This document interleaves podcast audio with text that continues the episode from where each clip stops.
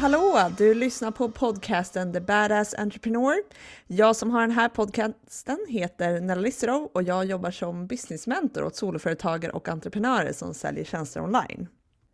I dagens avsnitt så pratar jag om hur jag ser på mindset kopplat till kunder och hur många kunder det är som köper ditt erbjudande och hur det mindsetet antingen kan hjälpa eller stjälpa dig. Så om du någonsin känt dig lite nere av att inte så många köpte ditt erbjudande som du kanske önskade så borde du verkligen lyssna in idag. Vi kör igång!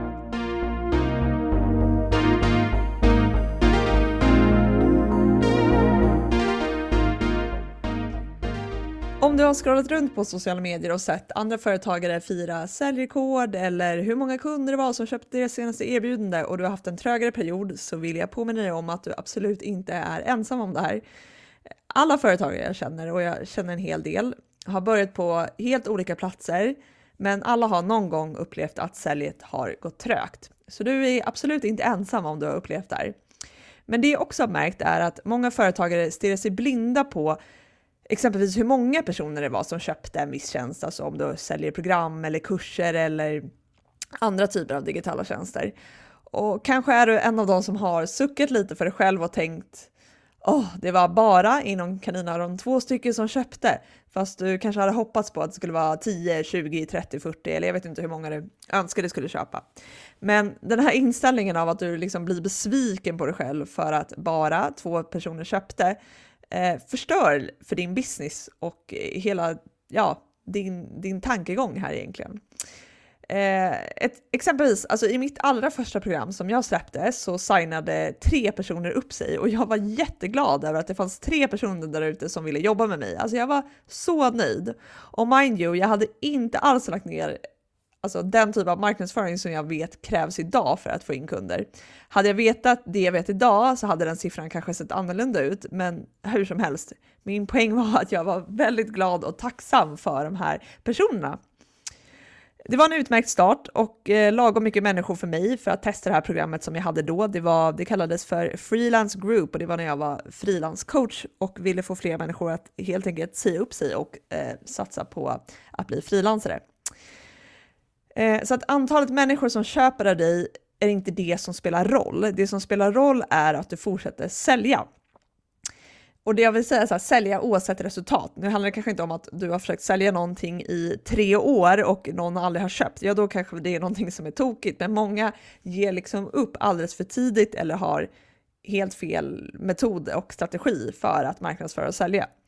Men om vi ska liksom också tänka rent så inkomstmässigt så skulle du få in lika mycket pengar om två personer köpte ett erbjudande från dig som kostade 5 000 kronor som om, om tio personer köpte ett erbjudande för 1000 kronor.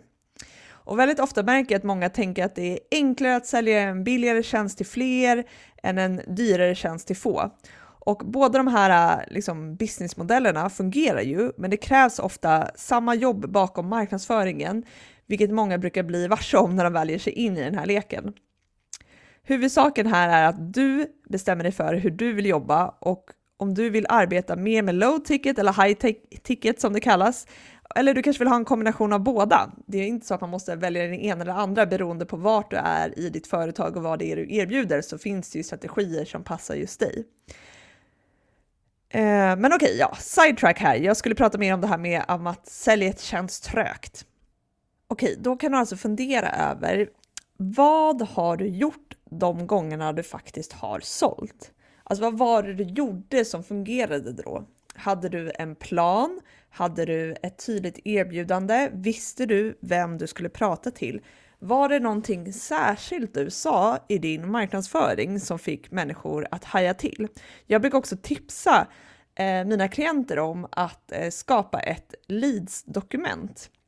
Och då tänker jag alltså ett leads-dokument som i att Eh, du kanske har ett spreadsheet där du skriver upp eh, datum där du fick någon som hörde av sig till dig och ville höra mer om dina tjänster och titta på vad var det för inlägg du hade postat och länka till det inlägget så att du har det sparat så att du kan följa upp. Okej, okay, vilka inlägg har jag fått reaktioner på? Vad, vad, vad sa jag i de här inläggen som triggade någon att faktiskt bli intresserad av Eh, det jag erbjuder. Så att liksom börja backtracka och samla data på det som du har gjort i ditt företag som har fungerat. För där kan du också gå tillbaka och dra mycket lärdomar från vad som fungerar och vad som inte fungerar. Och för det andra så tänker jag också att du kan fundera på så här, hur känner du själv för det du säljer? För att, oh boy, har du varit, oh boy, jag låter som en så här gammal amerikan eller så. Men alltså har du, alltså ibland så kan det vara att vi är unaligned med det vi erbjuder, att vi sitter fast i att erbjuda någonting som vi har erbjudit under en lång tid och det har funkat och man tänker att det är väl bara att köra på för det här har väl alltid funkat. Det här har alltid funkat och helt plötsligt så slutar det fungera. Eh, och oftast är det faktiskt vi själva som egenföretagare, vi utvecklas så himla fort. Det är, alltså, vi brukar ju skämta om att alltså, att vara egenföretagare är liksom personlig utveckling på speed. Så att liksom dina kunskaper, din, din, din utveckling, ditt mindset, allt det här utvecklas hela tiden och då kan det vara så att du faktiskt har vuxit ur ditt egna erbjudande, att du kanske faktiskt vill erbjuda någonting annat eller i ett annat format. Så det är därför jag tänker så här, fundera verkligen över hur du känner inför ditt erbjudande. För att ibland måste vi, alltså kill your darlings. Det kanske var ett erbjudande du tog fram som du älskade, som du trodde på, som du var väldigt aligned with. Eh, men nu har du utvecklats så mycket och du känner att du egentligen är ganska färdig med det här och det kanske inte är så roligt. Om du inte tycker att det är så kul så är det inte heller så roligt att sälja och marknadsföra och det kommer också märkas i din marknadsföring. Eh, och det här är verkligen något jag alltså, vill uppmana dig till att ta tid och fundera över, för det är jättemånga egenföretagare som kommer till mig där just det här är skon som klämmer, att det är någonting som har fungerat, det har varit roligt, det har varit bra, men de har kanske vuxit ur det. De fattar inte varför det inte funkar längre. Och det är kanske för att du helt enkelt inte tycker att det är så roligt. Och jag menar inte jag att du måste så här, kasta bort alla dina businessidéer eh, bara för att säljet går trögt, för det är, det är oftast inte det. Det har ju väldigt mycket med marknadsföring att göra, men jag tycker att det här är en väldigt essentiell fråga.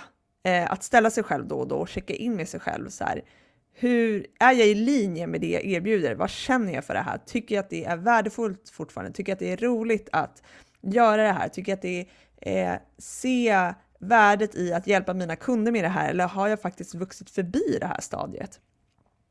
För det kan ju liksom vara ett tecken på att du snarare behöver utveckla dina tjänster i takt med att du själv utvecklas. Eh, och en annan sak som man också kan fundera över är att du kanske behöver förändra vem du är du pratar till eh, med dina erbjudanden. För att du växer och dina erbjudanden växer och då behöver du också kanske se över vem är min målgrupp? Är det fortfarande den här eh, personen som jag har tänkt att det är eller är det faktiskt en annan typ av person? Och då behöver du också börja anpassa marknadsföringen inför den här nya målgruppen, den här nya idealkunden som, som du vill jobba med. Och om vi ska kolla lite mer på dina tankar så fundera över vilka tankar du har just kring sälj och vad får den här tanken kring sälj dig att känna? För det jag har märkt är att när det går bra eh, får många ofta väldigt positiva associationer till sälj, att det är kul, det är lätt och enkelt. Och när det inte går lika bra så får många mer negativa tankar kring sälj, att det är svårt, att det är någonting man måste kämpa med, eh, och att det bara kanske funkar för vissa personer och inte för mig. Och man börjar hamna i den här negativa spiralen att det är någonting fel på mig, det kanske inte är så bra, jag kanske inte är så bra på det här. Men det är också viktigt att påminna sig själv om att gå tillbaka och titta på när det gick bra för dig. Vad hade du för tankar kring sälj? Vad hade du för tankar kring dina erbjudanden?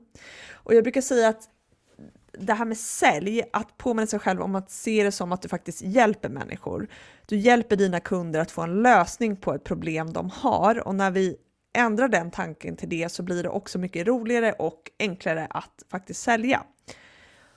Och så tror jag också att det är viktigt att inte glömma att uppskatta de kunderna du faktiskt har eller har haft och se tillbaka på de perioderna du faktiskt har sålt och helt enkelt vara glad och tacksam för de kunderna du har. Och det kan låta så himla simpelt, men det, det blir att vi agerar från liksom en annan punkt i oss själva, för det är lätt när vi fastnar i att säljet går trögt så växer det här jag vill ha-begäret.